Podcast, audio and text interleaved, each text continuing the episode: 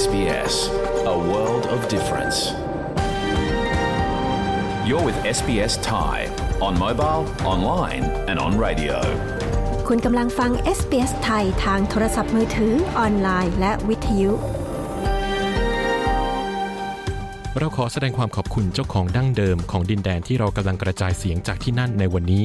SBS ไทยขอแสดงความเคารพ ต่อชาววรันเจรีวอยเวรังของชาติคูลิน และต่อผู้อาวุโสทั้งในอดีตและปัจจุบัน เรายังขอแสดงความขอบคุณเจ้าของดั้งเดิม ของดินแดนชาวอบอริจิน และชาวเกาะทอร์เรสเตรททั้งหมด ที่คุณกำลังรับฟังการออกอากาศของเราจากที่นั่นในวันนี้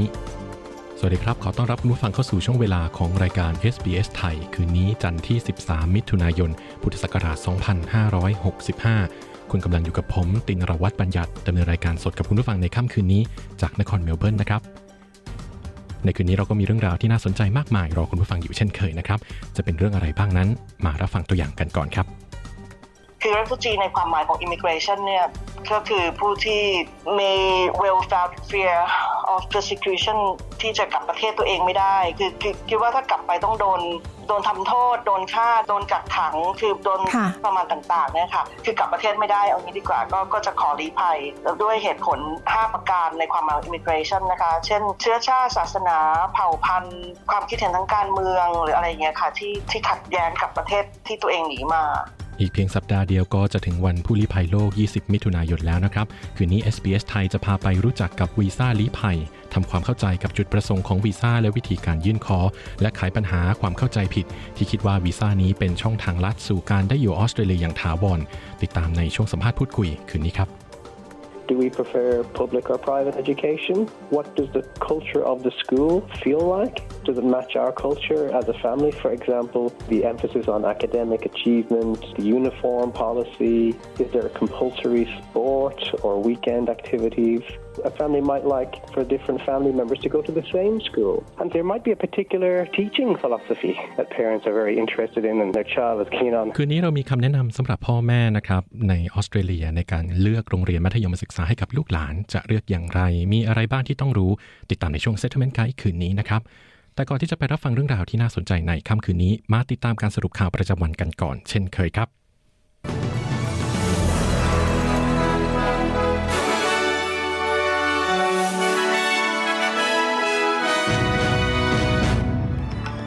ความสัมพันธ์ออสเตรเลียจีนถึงช่วงหัวเลี้ยวหัวต่อใหม่ นักวิเคราะห์เตือนอย่าด่วนสรุปว่าเป็นความก้าวหน้ายังจ้องยังต้องจับตาหลายประเด็น มุขมนตรีรัฐนิวเซาท์เวลส์ชงนโยบายยกเลิกอากรสแตมป์สำหรับผู้ซื้อบ้าน เปลี่ยนมาใช้ระบบภาษีที่ดินรายปี วิกฤตพลังงานส่งผลกระแสไฟฟ้าไม่พอใช้พื้นที่ควีนสแลนด์นิวเซาท์เวลส์บางส่วนอาจไฟดับคืนนี้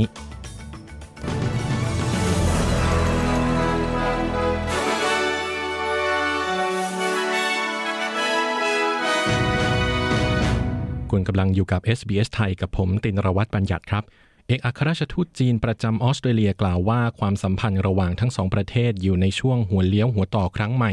หลังการเจรจาในระดับรัฐมนตรีเมื่อไม่นานมานี้ นายเสี่ยวเชียน ขออภัยครับ นายเสี่ยวเซียน เอกอัครราชทูตจีนประจำออสเตรเลียได้ให้ความเห็นดังกล่าว หลังการเจรจาระหว่างนายริชาร์ดมาเลส รัฐมนตรีกลาโหมของออสเตรเลีย กับพลเอกเว่ยเฟิงเหอ รัฐมนตรีกลาโหมของจีนในประเทศสิงคโปร์ ทั้งนี้ความสัมพันธ์ระหว่างทั้งสองประเทศนั้นอยู่ในความเยือกเย็นนับตั้งแต่ออสเตรเลียเรียกร้องให้มีการสอบสวน หาแหล่งที่มาของเชื้อไวรัสโควิด -19 ซึ่งได้จุดชนวนให้เกิดข้อพิพาทต่างๆ ระหว่างคู่ค้าหมายเลขหนึ่งอย่างจีนโดยความตึงเครียดระหว่างทั้งสองประเทศได้ยกระดับเมื่อไม่กี่เดือนที่ผ่านมา หลังจีนได้ลงนามในสัญญาความมั่นคงกับหมู่เกาะโซโลมอน พร้อมกับแสวงหาการทำข้อตกลงกับชาติอื่น ๆ ในหมู่เกาะแปซิฟิก แต่ในขณะนี้นายเสี่ยวกล่าวว่าจีนได้ให้คำมั่นที่จะทำงานร่วมกับออสเตรเลียอีกครั้ง และระบุว่าจีนกำลังมองหาการหารือเพิ่มเติมกับออสเตรเลีย ในส่วนของการพัฒนาที่ยั่งยืนกับประเทศในหมู่เกาะแปซิฟิก และความร่วมมือในภูมิภาคขณะที่ผู้เชี่ยวชาญบางส่วนเชื่อว่ายังไม่ควรด่วนสรุป การเจรจาระหว่างรัฐมนตรีของออสเตรเลียและจีนว่าเป็นความก้าวหน้า ประเด็นดังกล่าวสืบเนื่องจากการเจรจาระหว่างนายริชาร์ดมาร์ลสรองนายกรัฐมนตรี และรัฐมนตรีกลาโหมของออสเตรเลีย และพลเอกเว่ยเฟิงเหอ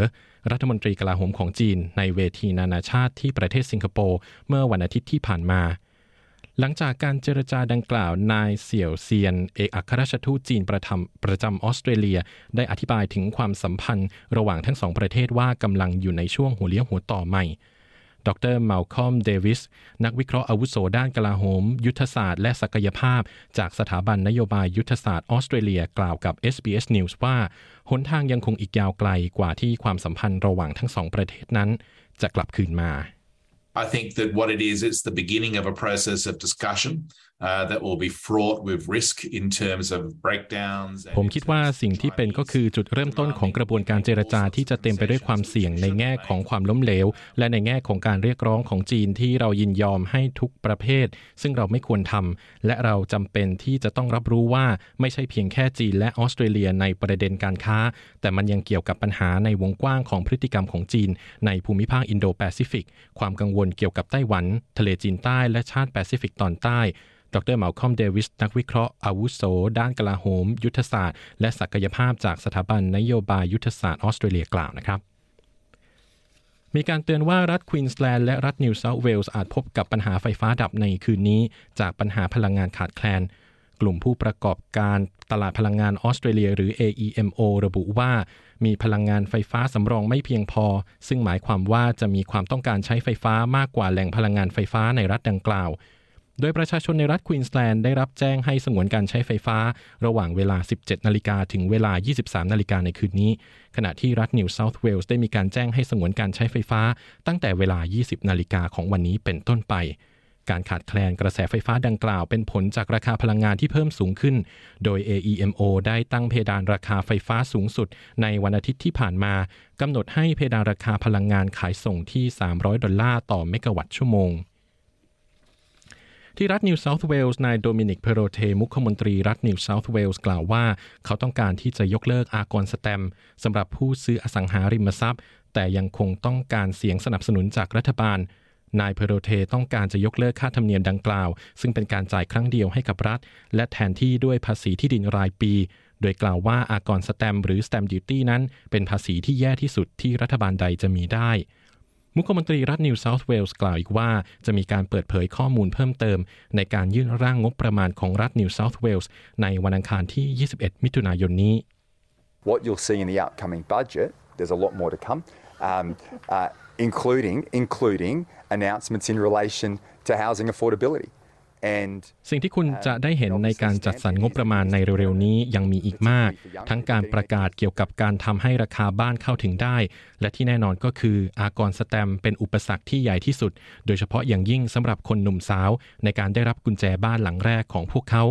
นายโดมินิกเพโรเท มุขมนตรีรัฐนิวเซาท์เวลส์กล่าวนะครับ ขณะที่นายแดเนียลมูคีโฆษกด้านการคลังจากพรรคแรงงาน ในรัฐบาลรัฐนิวเซาท์เวลส์กล่าวว่าครอบครัวต่างๆ จะต้องย่ำแย่ภายใต้นโยบายภาษีที่ดินที่ได้มีการเสนอมามาดูสถานการณ์โควิด -19 ในออสเตรเลียวันนี้กันนะครับ วันนี้มีผู้เสียชีวิตแล้ว 11 รายจากเชื้อไวรัสโควิด -19 โดยรัฐวิกตอเรียรายงานยอดผู้ติดเชื้อสูงสุดวันนี้ 5,079 ราย รัฐเวสเทิร์นออสเตรเลียรายงานยอดผู้ติดเชื้อ 4,802 ราย ตามมาด้วยรัฐนิวเซาท์เวลส์ 4,600 ราย รัฐควีนสแลนด์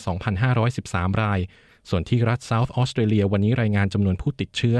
2,022 ราย รัฐแทสเมเนีย 489 ราย และมณฑลนอร์เทิร์นเทร์ริทอรี110 รายครับ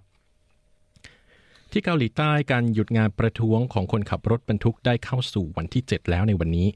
คนทำงานที่รวมตัวกันประท้วงในเหตุดังกล่าวกำลังเรียกร้องให้มีการจ่ายค่าจ้างที่สูงขึ้น แต่การเคลื่อนไหวดังกล่าวก็ได้เพิ่มแรงกดดันมากขึ้น ในระบบเศรษฐกิจของเกาหลีใต้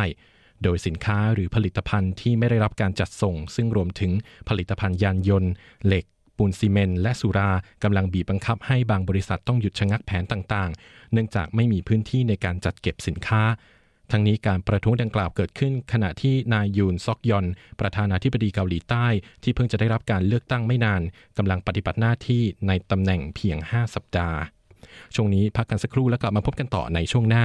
คุณกำลังรับฟัง SBS ไทยครับ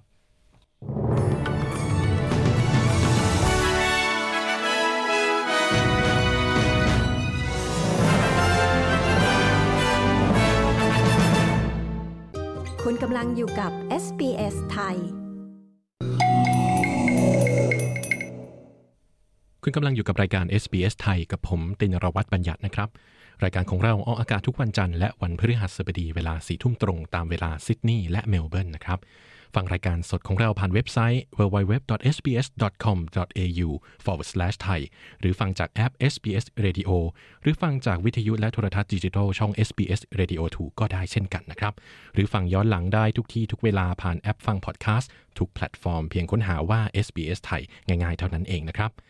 ช่วงหน้าเรามีคำแนะนำที่น่าสนใจสำหรับคุณพ่อคุณแม่และผู้ปกครอง ในการเลือกโรงเรียนมัธยมศึกษาให้กับลูกหลานในออสเตรเลีย น่าสนใจเลยทีเดียวนะครับ เดี๋ยวมาติดตามกันในช่วง Settlement Guide ช่วงหน้าครับ ส่วนในช่วงนี้ไปรับฟังรายงานเจาะลึกเกี่ยวกับงบประมาณเพิ่มเติมสำหรับชุมชนพหุวัฒนธรรม ของรัฐบาลรัฐนิวเซาท์เวลส์ในช่วงข่าวและสถานการณ์ปัจจุบันกันก่อน เชิญรับฟังครับ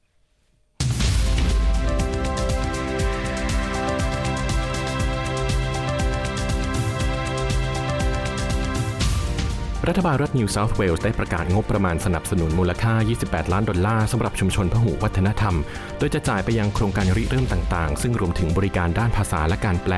การจัดเทศกาล กิจกรรมทางวัฒนธรรม และการจัดตั้งสภาที่ปรึกษาชุมชนทางศาสนาแห่งใหม่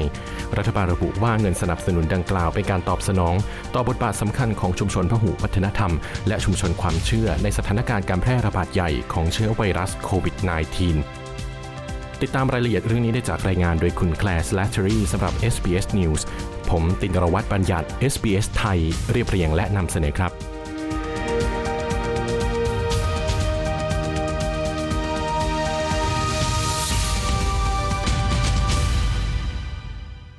ที่ย่านอีสต์วูดชานเมืองซิดนีย์รัฐบาลรัฐนิวเซาท์เวลส์ได้ประกาศงบประมาณอัดฉีดสำหรับชุมชนพหุวัฒนธรรมของรัฐนิวเซาท์เวลส์ โดยได้จัดสรรงบประมาณเพิ่มเติม 28 ล้านดอลลาร์สำหรับบริการพหุวัฒนธรรมระยะเวลา 2 ปี ซึ่งเป็นส่วนหนึ่งของงบประมาณรัฐในเดือนนี้ นายโดมินิก เพร์โรเทต์ มุขมนตรีรัฐนิวเซาท์เวลส์กล่าวว่า เป็นการเพิ่มเติมงบประมาณสนับสนุนของรัฐที่มีอยู่อีก 3 เท่า Our community here in New South Wales is incredibly rich and diverse. Our multicultural communities play an important role uh, in enabling our great society here in our state to flourish. ชุมชนของเราที่นี่ในรัฐนิวเซาท์เวลส์มีความรุ่มรวยและหลากหลาย ชุมชนพหุวัฒนธรรมของเรามีบทบาทสำคัญ ที่ทำให้สังคมที่ยิ่งใหญ่ในรัฐของเราที่นี่ได้เบ่งบาน และผมขอขอบคุณผู้นำชุมชนของเราสำหรับทุกสิ่งที่พวกเขาทำได้ ที่ไม่ได้มีเพียงแค่การส่งเสริมวัฒนธรรมของพวกเขา แต่ยังรวมถึงการเปิดโอกาสให้ทุกคนในรัฐได้เพลิดเพลิน และความรุ่มรวยนั้น ผมคิดว่าเป็นสิ่งที่ทำให้สังคมของเรา เป็นสถานที่ที่ดีที่สุดในการอยู่อาศัยทำงานดำเนินธุรกิจและสร้างครอบครัว นายเพโรเทมุขมนตรีรัฐนิวเซาท์เวลส์กล่าว งบประมาณสนับสนุนดังกล่าวนั้น แบ่งเป็นงบประมาณเพื่อเพิ่มบริการแปลภาษาสำหรับสารจากรัฐบาลและสารในชุมชน 16 ล้านดอลลาร์ ส่วนอีก 10 ล้านดอลลาร์เป็นงบประมาณสนับสนุนเทศกาลและกิจกรรมในชุมชน ขณะที่งบประมาณอีก 2 ล้านดอลลาร์เป็นงบประมาณเพื่อชุมชนและศาสนสัมพันธ์นายมาร์คคูรี รัฐมนตรีเพื่อพหุวัฒนธรรมรัฐนิวเซาท์เวลส์กล่าวว่า โครงการดังกล่าวยังรวมถึงการจัดตั้งสภาที่ปรึกษาชุมชนทางศาสนา หรือ Religious Communities Advisory Council แห่งใหม่อีกด้วย This will ensure that our religious and faith based and religious institutions will have a voice around the table, strengthening on นี่จะทำให้แน่ใจว่าศาสนาและพื้นฐานความเชื่อ และสถาบันทางศาสนาจะมีเสียงรอบโต๊ะหารือ เสริมความเหนียวแน่นในงานอันยอดเยี่ยมที่เราทำเพื่อทำให้แน่ใจแล้วว่าชุมชนศาสนาและความเชื่อของเรามีเสียงนั้นรอบโต๊ะหารือ และให้แน่ใจว่าพวกเขาได้รับการรับฟังเช่นกัน นายคูรีรัฐมนตรีเพื่อพหุวัฒนธรรมรัฐนิวเซาท์เวลส์กล่าว โดยประธานคนใหม่ของสภาที่ปรึกษาชุมชนทางศาสนา คือนายนิกคาวดัสอดีตรองผู้บัญชาการตำรวจรัฐนิวเซาท์เวลส์ซึ่งรับตำแหน่งในคณะที่ปรึกษาพหุวัฒนธรรม หรือ Multicultural Advisory Board ด้วยเช่นกัน Communities across the board in New South Wales have had a rough couple of years floods, fires, COVID, and I think community cohesion. ชุมชนต่างๆ ทั่วรัฐนิวเซาท์เวลส์ได้ผ่านความยากลำบากมาเป็นเวลา 2-3 ปี ทั้งน้ำท่วม ไฟไหม้ โควิด และผมคิดว่าความกลมเกลียวและความสามัคคีในชุมชน ไม่เคยสำคัญขนาดนี้มาก่อน ผมหวังว่าจะได้มีบทบาทส่วนหนึ่งในทั้งหมดนี้ นายคาลดัสกล่าว โดยงานแรกของนายคาลดัสนั้น คือการทบทวนเรื่องความปลอดภัยในสถานที่ทางศาสนา ซึ่งรวมถึงมัสยิดและโบสถ์ In relation to security, um, we're simply going to advise the government about what the communities are feeling on the ground uh, and if there are issues that are bubbling along.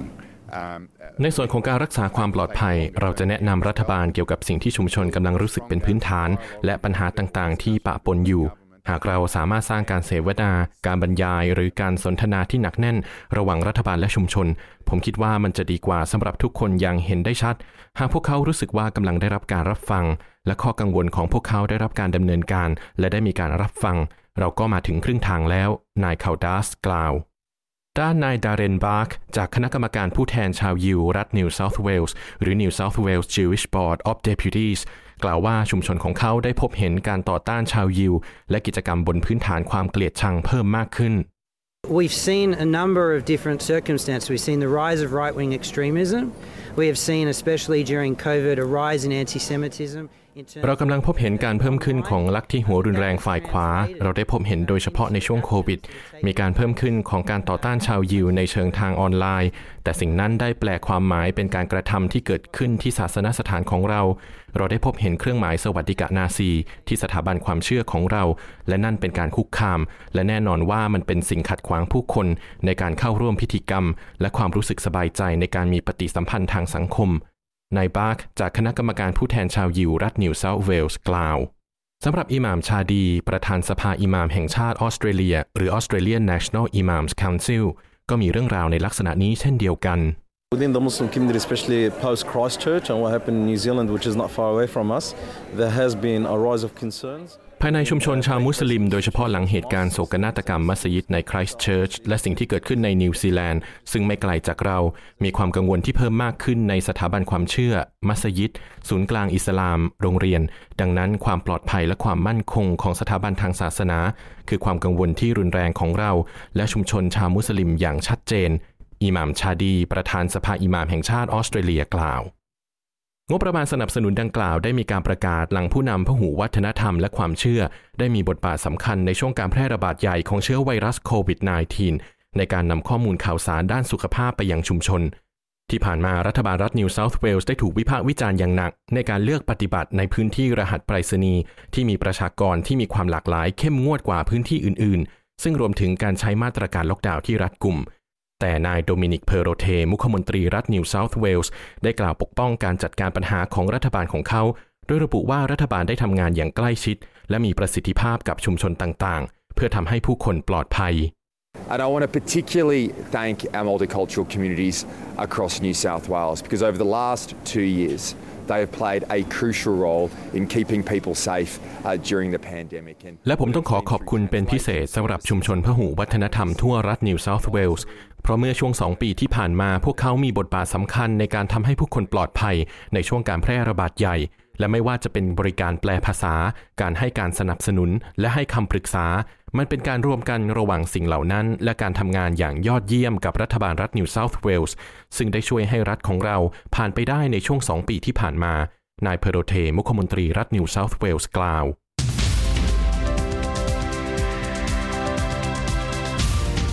ที่ผ่านไปนั้นเป็นรายงานโดยคุณแคลสและทรีสำหรับ SBS News เรียบเรียงและนำเสนอโดยตินรวัตรบัญญัติ SBS ไทย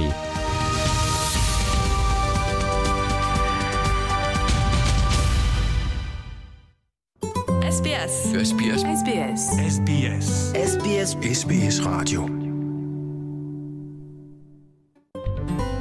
SBS ไทยบนวิทยุ ออนไลน์ และบนโทรศัพท์เคลื่อนที่ของคุณ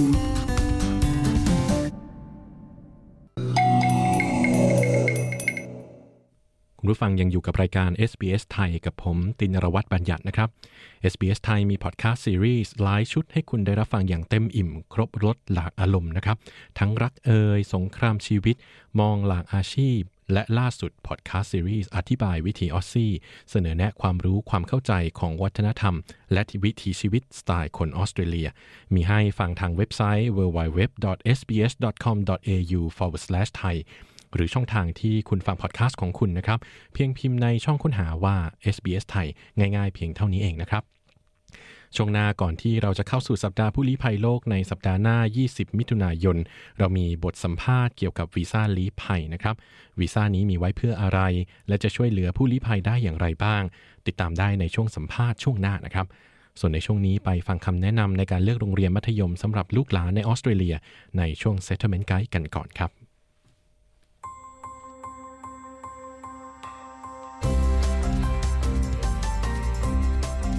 Settlement Guide ของ SBS Radio เสนอข้อมูล ประเด็น และเรื่องราวเกี่ยวกับการอาศัยอยู่ในออสเตรเลีย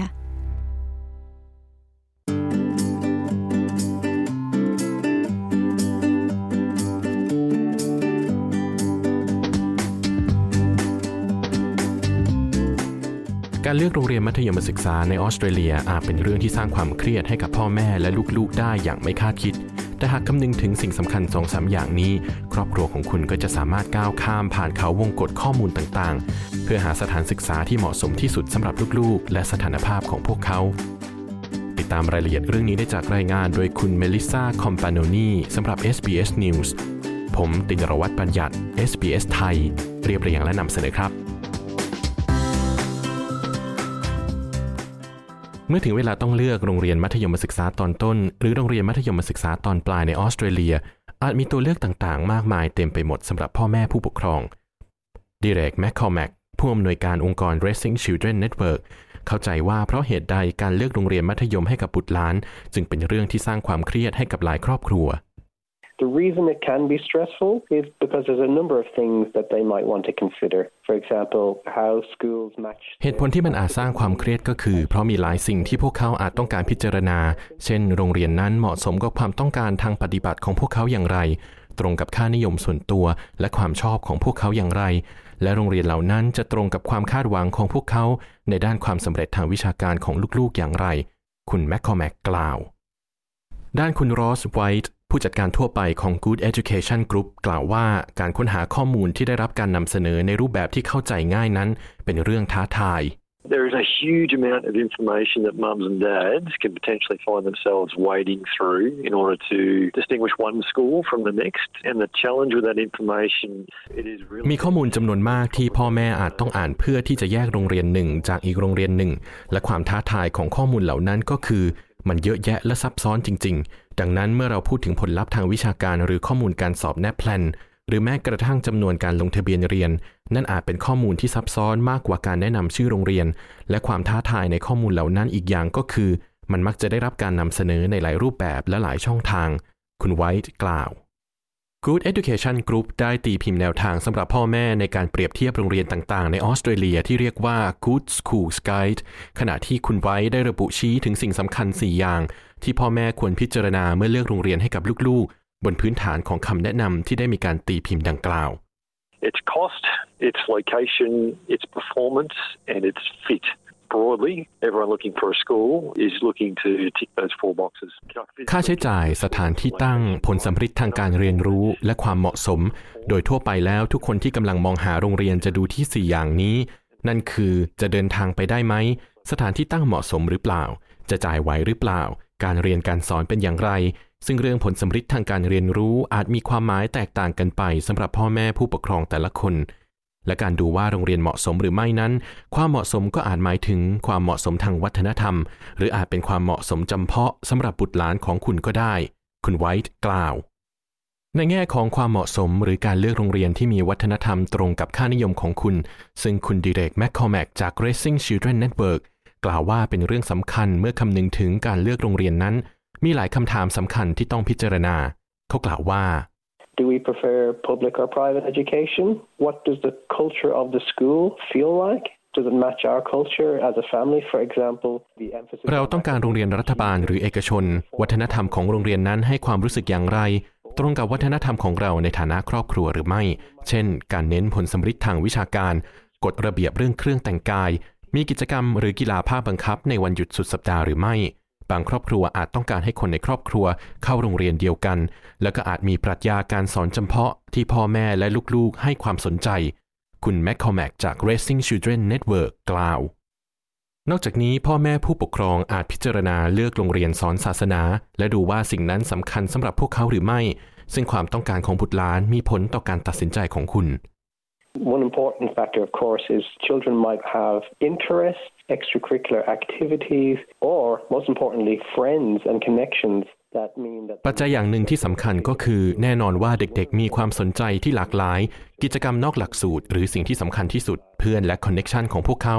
นั่นหมายความว่าพวกเขาอาจต้องการเรียนในโรงเรียนใดโรงเรียนหนึ่ง และนั่นเป็นหนึ่งในสิ่งที่พ่อแม่ต้องพิจารณา รับฟังและพูดคุยกับพวกเขา เกี่ยวกับสิ่งเหล่านั้น ซึ่งสำคัญสำหรับลูกๆ คุณแมคคอแมกกล่าว ในออสเตรเลียโรงเรียนมัธยมศึกษาแบ่งออกเป็น 3 ภาคส่วน ได้แก่ โรงเรียนรัฐบาล โรงเรียนคาทอลิก และโรงเรียนเอกชน หลายครอบครัวเลือกที่จะส่งบุตรหลานเข้าเรียนที่โรงเรียนรัฐบาลในท้องถิ่น การค้นหาทางออนไลน์จะสามารถระบุหาโรงเรียนรัฐบาลที่อยู่ในเขตลงทะเบียนเรียนของคุณได้ หรือเรียกว่า enrollment zone ซึ่งคุณแมคคอแมกอธิบายว่า เขตดังกล่าวหมายถึงพื้นที่ซึ่งอยู่รอบๆ โรงเรียน So based on where you're living, your child might be eligible for a particular school in that ขึ้นอยู่กับพื้นที่ที่คุณอยู่อาศัย บุตรหลานของคุณอาจมีสิทธิ์ได้เข้าเรียนในโรงเรียนใดโรงเรียนหนึ่งในเขตนั้น แต่ถ้าหากคุณสนใจที่จะให้บุตรหลานเข้าศึกษาในโรงเรียนนอกเขต มันจะมีประโยชน์ที่คุณจะติดต่อโรงเรียนเหล่านั้น และดูว่าอะไรบ้างที่เป็นไปได้ คุณแมคคอแมกกล่าวในบางรัฐอาจมีโรงเรียนรัฐบาลที่ใช้วิธีรับเข้าแบบคัดเลือก หรือมีการคัดเลือกเพื่อเข้าชั้นเรียนภายในโรงเรียนนั้น โรงเรียนเหล่านี้จะมีการสอบเข้าเพื่อแข่งขัน คุณอาลีนผู้ปกครองของนักเรียนคนหนึ่ง ลูกชายของเธอได้เริ่มเรียนในโรงเรียนมัธยมศึกษาที่นครเมลเบิร์นในปีนี้ กล่าวว่าโรงเรียนประถมศึกษา สนับสนุนนักเรียนให้เข้าเรียนในโรงเรียนมัธยมศึกษาของรัฐบาลในท้องถิ่น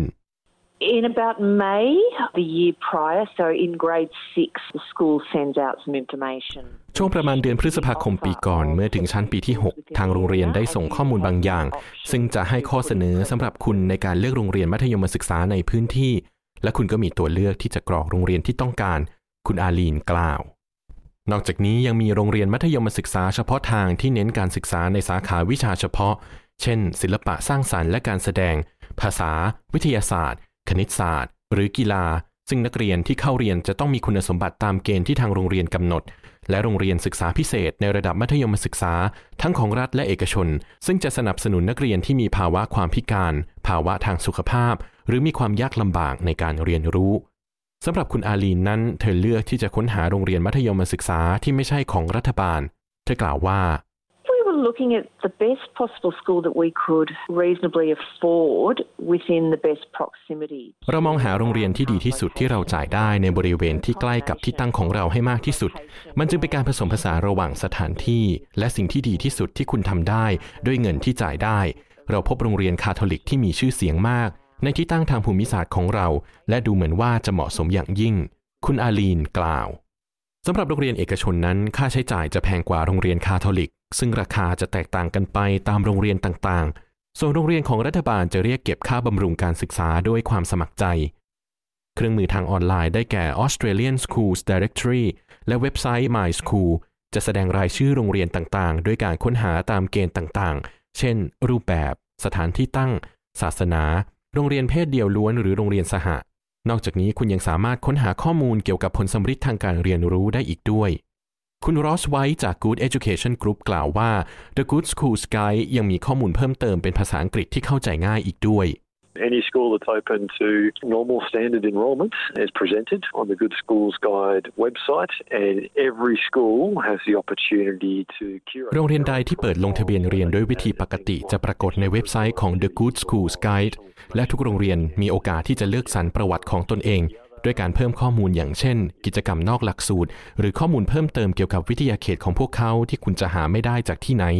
เครื่องมืออีกอย่างหนึ่งที่เรามีก็คือ ตัวเลือกเปรียบเทียบโรงเรียนต่างๆ ซึ่งเป็นวิธีง่าย ๆ ในการลำดับโรงเรียนต่างๆ เทียบกันรายโรงเรียน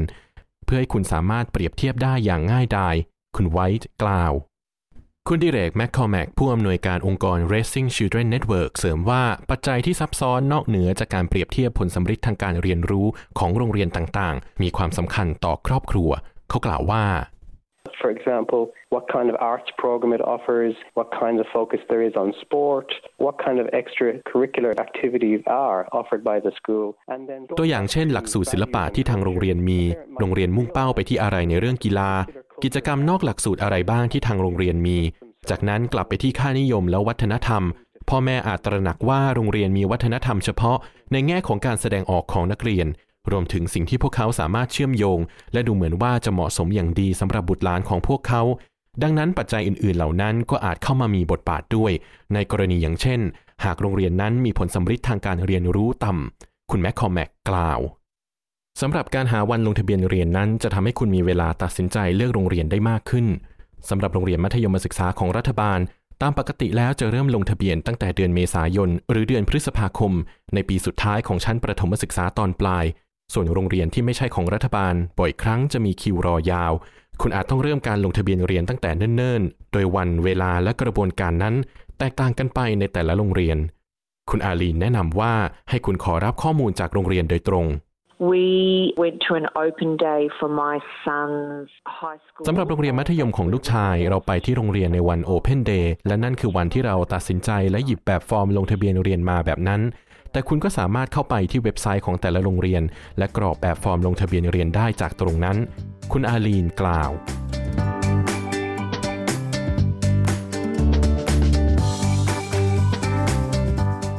ที่ผ่านไปนั้นเป็นรายงานโดยคุณเมลิซาคอมปาโนนีสำหรับ SBS News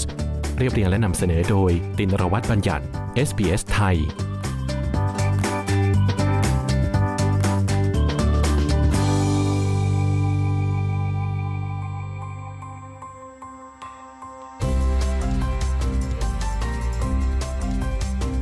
ฟังสารคดี Settlement Guide เพิ่มเติมได้ที่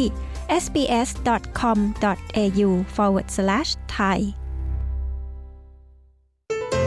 คุณกำลังฟัง SBS Thai You're listening to SBS Thai ตอนรับคุณผู้ฟังกลับเข้าสู่ช่วงเวลาของรายการ SBS ไทยกับผมตินรวัตรบัญญัตินะครับ คุณผู้ฟังครับ 20 มิถุนายนนี้เป็นวันผู้ลี้ภัยโลกหรือ World Refugee Day นะครับ ซึ่งองค์การสหประชาชาติได้กำหนดไว้เพื่อระลึกถึงความเข้มแข็ง และความพยายามของผู้ลี้ภัย ช่วงสัมภาษณ์พูดคุยคืนนี้ SBS ไทยจะพาไปทำความรู้จัก และเข้าใจถึงเรื่องวีซ่าคุ้มครองและวีซ่าลี้ภัย รวมถึงจุดประสงค์ในการขอในสถานภาพต่างๆ และขจัดความเข้าใจผิดที่คิดที่หลายคนเคยได้ยินมาว่าวีซ่านี้คือทางลัดสู่การได้อยู่ออสเตรเลียอย่างถาวร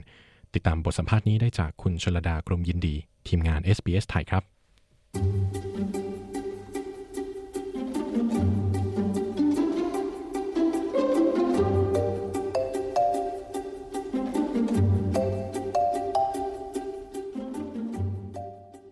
วีซ่าลี้ภัยนะคะ เป็นอีกวีซ่าหนึ่งที่เอเจนต์เถื่อนมักจะนำมาใช้เพื่อหลอกเอาเงินจากคนไทย คุณธนาวันโรจนเวศหรือคุณจอย agent ที่มีการลงทะเบียนได้ให้สัมภาษณ์ข้อมูลที่ถูกต้องของวีซ่าตัวนี้กับ SBS ไทย ดิฉันชลดากรมยินดี รายงานค่ะ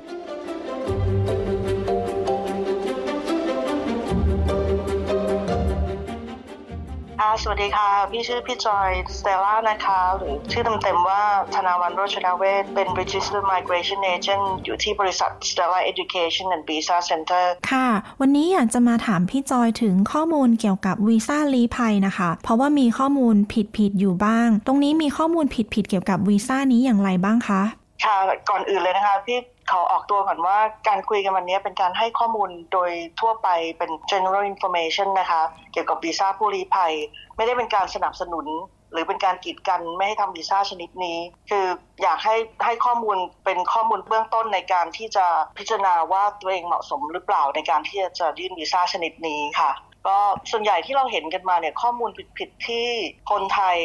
พูดพูดกันว่าเออมา ยื่นวีซ่าลี้ภัยดีกว่า จะได้ PR ด้วย แล้วก็ได้ Medicare ด้วยได้ทำงาน full time ด้วย จริง ๆ แล้วอะมันเป็นข้อมูลที่คนที่เขาชักชวนเนี่ยเขาบอกไม่หมดวีซ่าผู้ลี้ภัยวีซ่า PR จริง แต่กว่าจะได้ถึงตรงนั้นน่ะมันต้องทำการพิจารณาอย่างถี่ถ้วนมีหลักฐานยืนยัน แน่นอนว่าตัวเองเนี่ยเป็น refugee จริง ๆ คือ refugee ในความหมายของ immigration เนี่ย ก็คือผู้ที่มี well founded fear of persecution ที่จะกลับประเทศตัวเองไม่ได้ คือคือคิดว่าถ้ากลับไปต้องโดนโดนทำโทษ โดนฆ่า โดนกักขัง คือโดนประมาณต่างๆเนี่ยค่ะ คือกลับประเทศไม่ได้ เอางี้ดีกว่า ก็ก็จะขอลี้ภัย แล้วด้วยเหตุผล 5 ประการในความหมาย immigration นะคะ เช่น เชื้อชาติ ศาสนา เผ่าพันธุ์ ความคิดเห็นทางการเมือง หรืออะไรเงี้ยค่ะ ที่ที่ขัดแย้งกับประเทศที่ตัวเองหนีมา ถ้าเกิดไม่สามารถที่จะพิสูจน์ตรงนี้ได้ ก็จะไม่ได้วีซ่าตัวนี้ แต่ล่าสุดเนี่ย immigration ก็ก็มีตัวหนึ่งที่เขาถือว่าเป็น protection visa เหมือนกัน ที่มาเป็นพิจารณาเพิ่ม ตรงที่ว่าถ้าสามารถที่จะไปเข้า criteria ของ complementary protection visa ได้ เช่นรู้ว่าถ้าเกิดกลับไปเนี่ย จะต้องถูกโทษประหารชีวิตสมมตินะคะ หรือว่า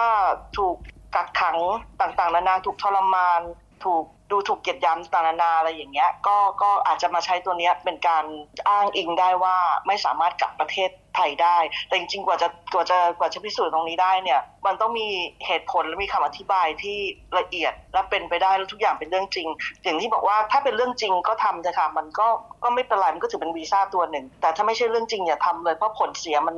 มันมีมากมายตามมา โดยที่เราจะเสียโอกาสในการทำวีซ่าชนิดอื่นไปโดย โดยเปล่าประโยชน์เลยค่ะ พูดง่ายๆว่าอาจจะสูญเสียไปเลย โดยที่ไม่สามารถยื่นวีซ่าอย่างอื่นได้ในออสเตรเลีย หรือว่าจะกลับมาได้อีกเลย เพราะฉะนั้น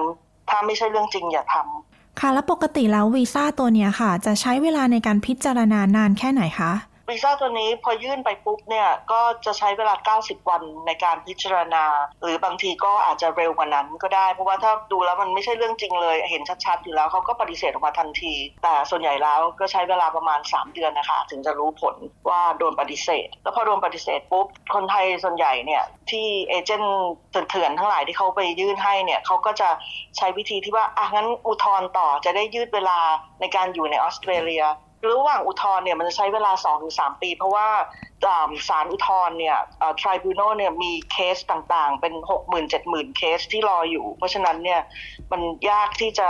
พิจารณาได้เร็วขึ้น เพราะฉะนั้นวีซ่าชนิดนี้ก็จะถูกทิ้งไว้ในนั้นเนี่ยในศาลอุทธรณ์ประมาณ 2-3 ปี กว่าจะดึงเรื่องขึ้นมาพิจารณา แล้วพอพิจารณาก็เกือบจะร้อยเปอร์เซ็นต์คือก็คือว่า ถูกปฏิเสธอยู่ดี ยังไงก็ต้องต้องออกไปอยู่ดี แล้วคราวนี้ก็สิ่งที่จะตามมาก็คือจะถูกเรคคอร์ดไว้ จะถูกแบน re-entry ban ห้ามเข้าเป็นเวลา 3 ปีหรือ 10 ปีขึ้นอยู่กับเคสค่ะก็คือเท่ากับว่าอาจจะมีการใช้วีซ่าตัวนี้เป็นการประวิงเวลาเพื่อให้ยังสามารถอยู่และทำงานในออสเตรเลียได้ แต่หลังจากนั้นเนี่ยก็จะถูกแบนห้ามเข้าประเทศ ตรงนี้เนี่ยค่ะ พอมีบทลงโทษแบบนี้มันจะมีผลกับตัวเขายังไงบ้างคะคือ ที่ที่ที่แบบชัดๆเลยคือผลกับตัวเขาคือเขาก็ห้ามห้ามยื่นวีซ่าชนิดอื่นอีกเลย คือยื่นได้แต่ไม่สามารถ grant ได้ไม่ไม่สามารถจะได้รับอนุมัติได้ถึงแม้จะเป็นเรื่องจริงสมมติว่าในอนาคตเขา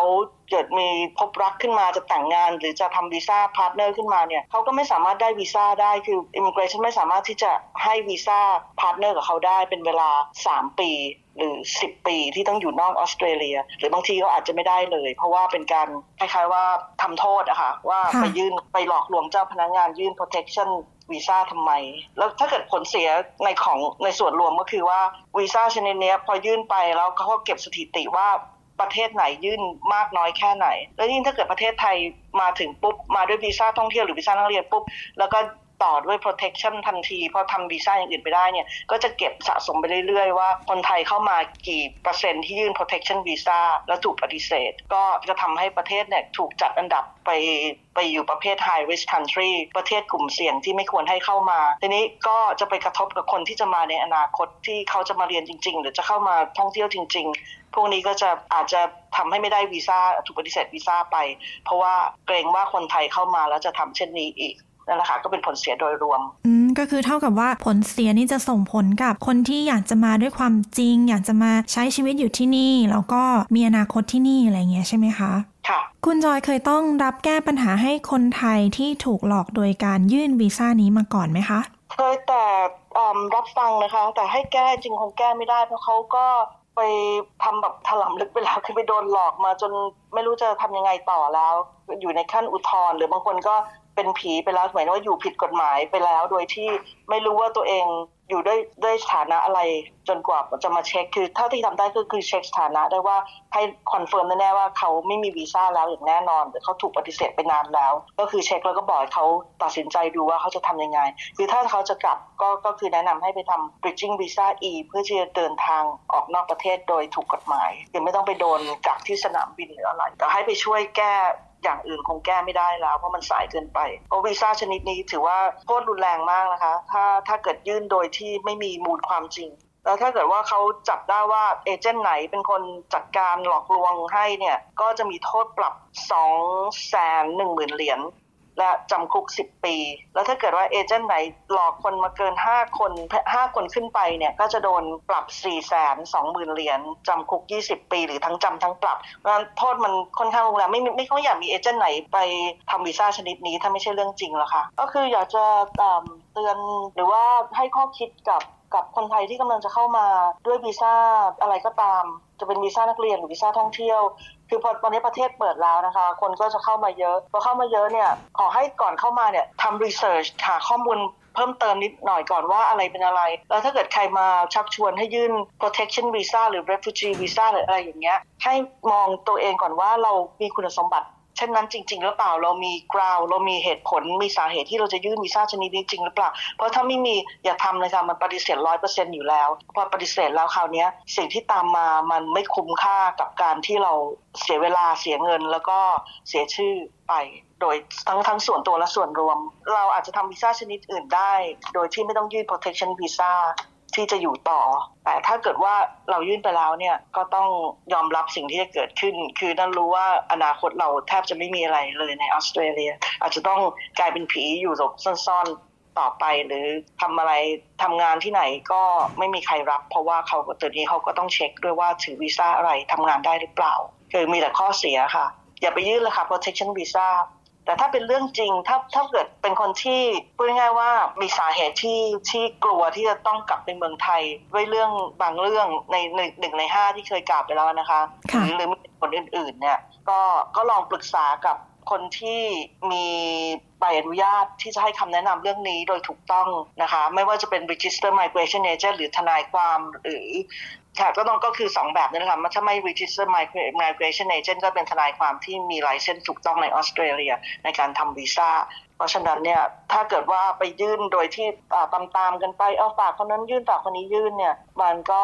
พูดง่ายๆว่าเป็นผลเสียกับตัวเอง เพราะว่าร้อยทั้งร้อยจะโดนหลอกซะเปล่าๆค่ะ แล้วถ้าอย่างนั้นพี่จอยมีคำแนะนำไหมคะ กับวีซ่าสำหรับคนที่สนใจอยากมาทำงานในออสเตรเลียเนี่ยค่ะว่ามีช่องทางวีซ่าตัวอื่นอย่างไรบ้างคะวีซ่าทำงานในออสเตรเลียเนี่ยมีมากมายเยอะแยะมากเลยค่ะมีตัวเลือกมี option เยอะมาก ขึ้นอยู่กับว่าเราเหมาะกับตัวไหน เรามีคุณสมบัติตรงกับวีซ่าชนิดไหน เช่น skill migration คือเราเรียนหรือทำงานในอาชีพนั้น มีประสบการณ์ในอาชีพนั้น มีมี skill ในอาชีพนั้นในเป็นที่ต้องการในออสเตรเลียก็สามารถที่ยื่นวีซ่าตัวนี้ได้ หรือเป็นวีซ่า employer sponsor visa ก็คือเรามีคุณสมบัติที่นายจ้างต้องการในวิชาชีพนั้นๆ ใน list ที่ immigration ต้องการด้วย ก็สามารถให้นายจ้างสปอนเซอร์ได้ หรือเป็น global talent visa คือเรามีมีความสามารถมี skill ระดับสูง เช่นหมอนักวิทยาศาสตร์ engineer เป็นต้นเนี่ยนะคะ จริงๆมันมีมีทั้งหมด 10 สาขาอาชีพ อันนี้ต้องต้องก็ก็มานั่งคุยกัน หรือถ้าเกิดยังไม่ยังไม่แน่ใจตรงไหนเลยเนี่ยก็มาด้วยวีซ่านักเรียน คือถ้าอยู่ในวัยเรียนนะสมมติว่าเพิ่งจบปริญญาตรีเนี่ยจะมาเรียนต่อโท ก็มาจากตรงนั้นก่อนดีกว่า จะทำให้มีโอกาสในการมี option มากขึ้นมากขึ้นในการที่จะอยู่หรือทำงานต่อในออสเตรเลียค่ะอีกวีซ่าหนึ่งนะคะ ที่อยากจะเตือนคนไทย เพราะว่าเห็นมีข่าวรายวันเลยว่าโดนหลอกกันเรื่องวีซ่าเกษตรกร หรือ agricultural visa ซ่าเนี่ยจริงๆวีซ่าตัวนี้มีจริงนะคะ แต่ยังไม่ออกมาใช้เท่านั้นเอง เพราะว่าประเทศแต่ละประเทศในเซาท์อีสเอเชียเนี่ยยังไม่ได้มีการเซ็นสัญญากับออสเตรเลียอย่างเป็นทางการอยู่ในช่วงอยู่ในขั้นเจรจากันอยู่ แต่ในอนาคตเนี่ยถ้ามีวีซ่าชนิดนี้ออกมาจริง เขาก็ไม่ได้ให้ทำกันโดยเสรีนะคะ คือต้องผ่าน กระทรวงแรงงานของแต่ละประเทศเท่านั้น คือไม่ใช่ว่าเอเจนต์ต่างๆ จะมารับยื่นวีซ่าชนิดนี้ได้ อันนี้อย่าไปหลงเชื่อแล้วอย่าไปจ่ายเงินมัดจำหรืออะไรกับใครทั้งสิ้นนะคะ เพราะว่ารอให้วีซ่าตัวนี้ออกมาก่อนดีกว่า แล้วก็หาข้อมูลที่ถูกต้องพัดยื่นผ่านกระทรวงแรงงานค่ะโอเคค่ะ ก็เตือนไว้แค่นี้ละค่ะ จะได้ไม่ถูกหลอกเสียเงินเปล่าค่ะ ขอบคุณมากนะคะ คุณจอยสำหรับคำแนะนำค่ะค่ะขอบคุณค่ะ ค่ะ สวัสดีค่ะ สวัสดีค่ะ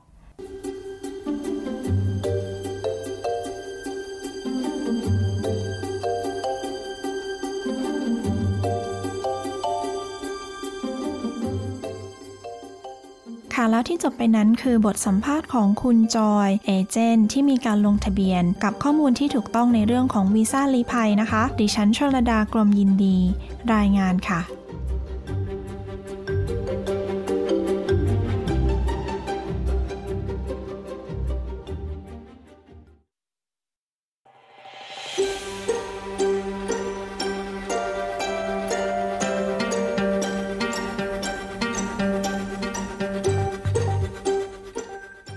ฟังครับรายการ SBS ไทยในค่ำคืนนี้หมดเวลาลงแล้วนะครับ พบกันใหม่ทุกวันจันทร์และวันพฤหัสบดีเวลาสี่ทุ่มตรง ตามเวลาซิดนีย์และเมลเบิร์นนะครับ คุณสามารถติดตามข่าวสารล่าสุด และบทสัมภาษณ์ที่น่าสนใจจาก SBS ไทยได้ที่เว็บไซต์ของเรานะครับ sbs.com.au/thai และฟังพอดแคสต์หรือรายการย้อนหลังซ้ำอีกครั้งได้ที่แอป SBS Radio